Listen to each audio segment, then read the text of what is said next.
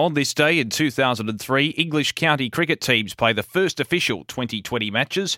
On this day in 2018, the FIFA Congress votes to award the 2026 World Cup to a joint bid by the USA, Canada, and Mexico. And on this day in 2019, in the NBA Finals, the Toronto Raptors defeat the defending champions, the Golden State Warriors, 114 to 110. As we celebrate this day for Tobin Brothers Funerals Celebrating Lives, visit tobinbrothers.com.au.